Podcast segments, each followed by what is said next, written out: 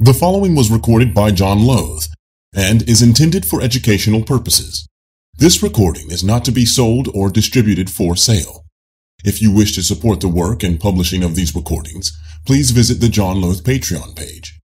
If you come across these recordings anywhere else without my expressed support, and find that they are requesting donations for presenting this work to you, you will not be supporting the creator by doing so.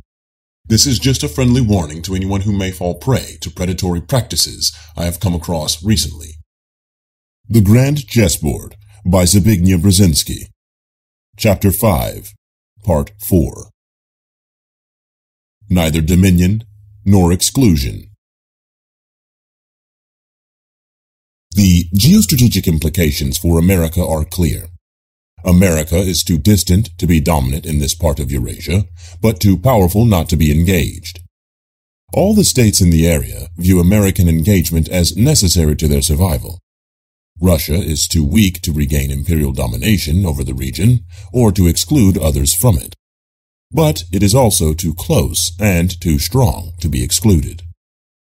Turkey and Iran are strong enough to be influential, but their own vulnerabilities could make the area unable to cope with both the challenge from the north and the region's internal conflicts. China is too powerful not to be feared by Russia and by the Central Asian states. Yet its very presence and economic dynamism facilitates Central Asia's quest for wider global outreach. It follows that Americans' primary interest is to help ensure that no single power comes to control this geopolitical space, and that the global community has unhindered financial and economic access to it. Geopolitical pluralism will become an enduring reality only when a network of pipeline and transportation routes links the region directly to the major centers of global economic activity via the Mediterranean and Arabian seas, as well as overland. Hence, Russian efforts to monopolize access need to be opposed as inimical to regional stability. However, the exclusion of Russia from the area is neither desirable nor feasible, nor is the fanning of hostility between the area's new states and Russia. In fact, Russia's active economic participation in the region's development is essential to the area's stability, and having Russia as a partner, but not as an exclusive dominator, can also reap significant economic benefits as a result. Greater stability and increased wealth within the region would contribute directly to Russia's well-being and give real meaning to the commonwealth promised by the acronym CIS. But the cooperative option will become Russia's policy only when much more ambitious historically anachronistic designs that are painfully reminiscent of the original Balkans are effectively precluded. The states deserving America's strongest geopolitical support are Azerbaijan, Uzbekistan, and, outside this region, Ukraine, all three being geopolitically pivotal. Indeed, Kiev's role reinforces the argument that Ukraine is the critical state insofar as Russia's own future evolution is concerned. At the same time, Kazakhstan, given its size, economic potential, and geographically important location, is also deserving of prudent international backing, and especially of sustained economic assistance. In time, economic growth in Kazakhstan might help to bridge the ethnic split that makes this Central Asian shield so vulnerable to Russian pressure. In this region, America shares a common interest not only with a stable, pro-Western Turkey, but also with Iran and China. A gradual improvement in American-Iranian relations would greatly increase global access to the region, and, more specifically, reduce the more immediate threat to Azerbaijan's survival. China's growing economic presence in the region and its political stake in the area's independence are also congruent with America's interests.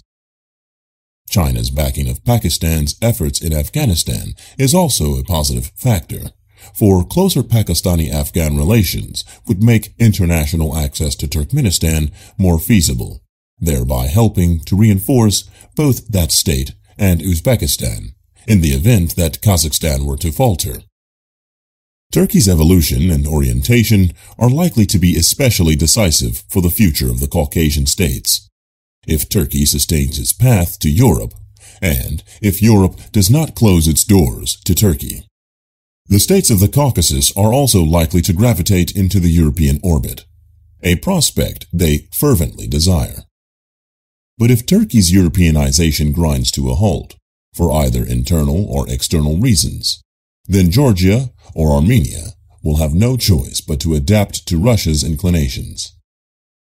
Their future will then become a function of Russia's own evolving relationship with the expanding Europe, for good or ill. Iran's role is likely to be even more problematic. A return to a pro-Western posture would certainly facilitate the stabilization and consolidation of the region, and it is therefore strategically desirable for America to encourage such a turn in Iran's conduct. But until that happens, Iran is likely to play a negative role, adversely affecting Azerbaijan's prospects, even as it takes positive steps like opening Turkmenistan to the world and, despite Iran's current fundamentalism, reinforcing the Central Asians' sense of their religious heritage.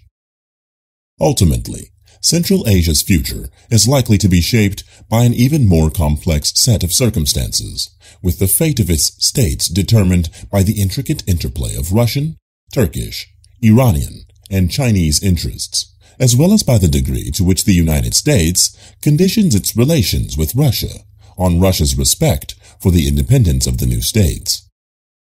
The reality of that interplay precludes either empire or monopoly as a meaningful goal for any of the geostrategic players involved.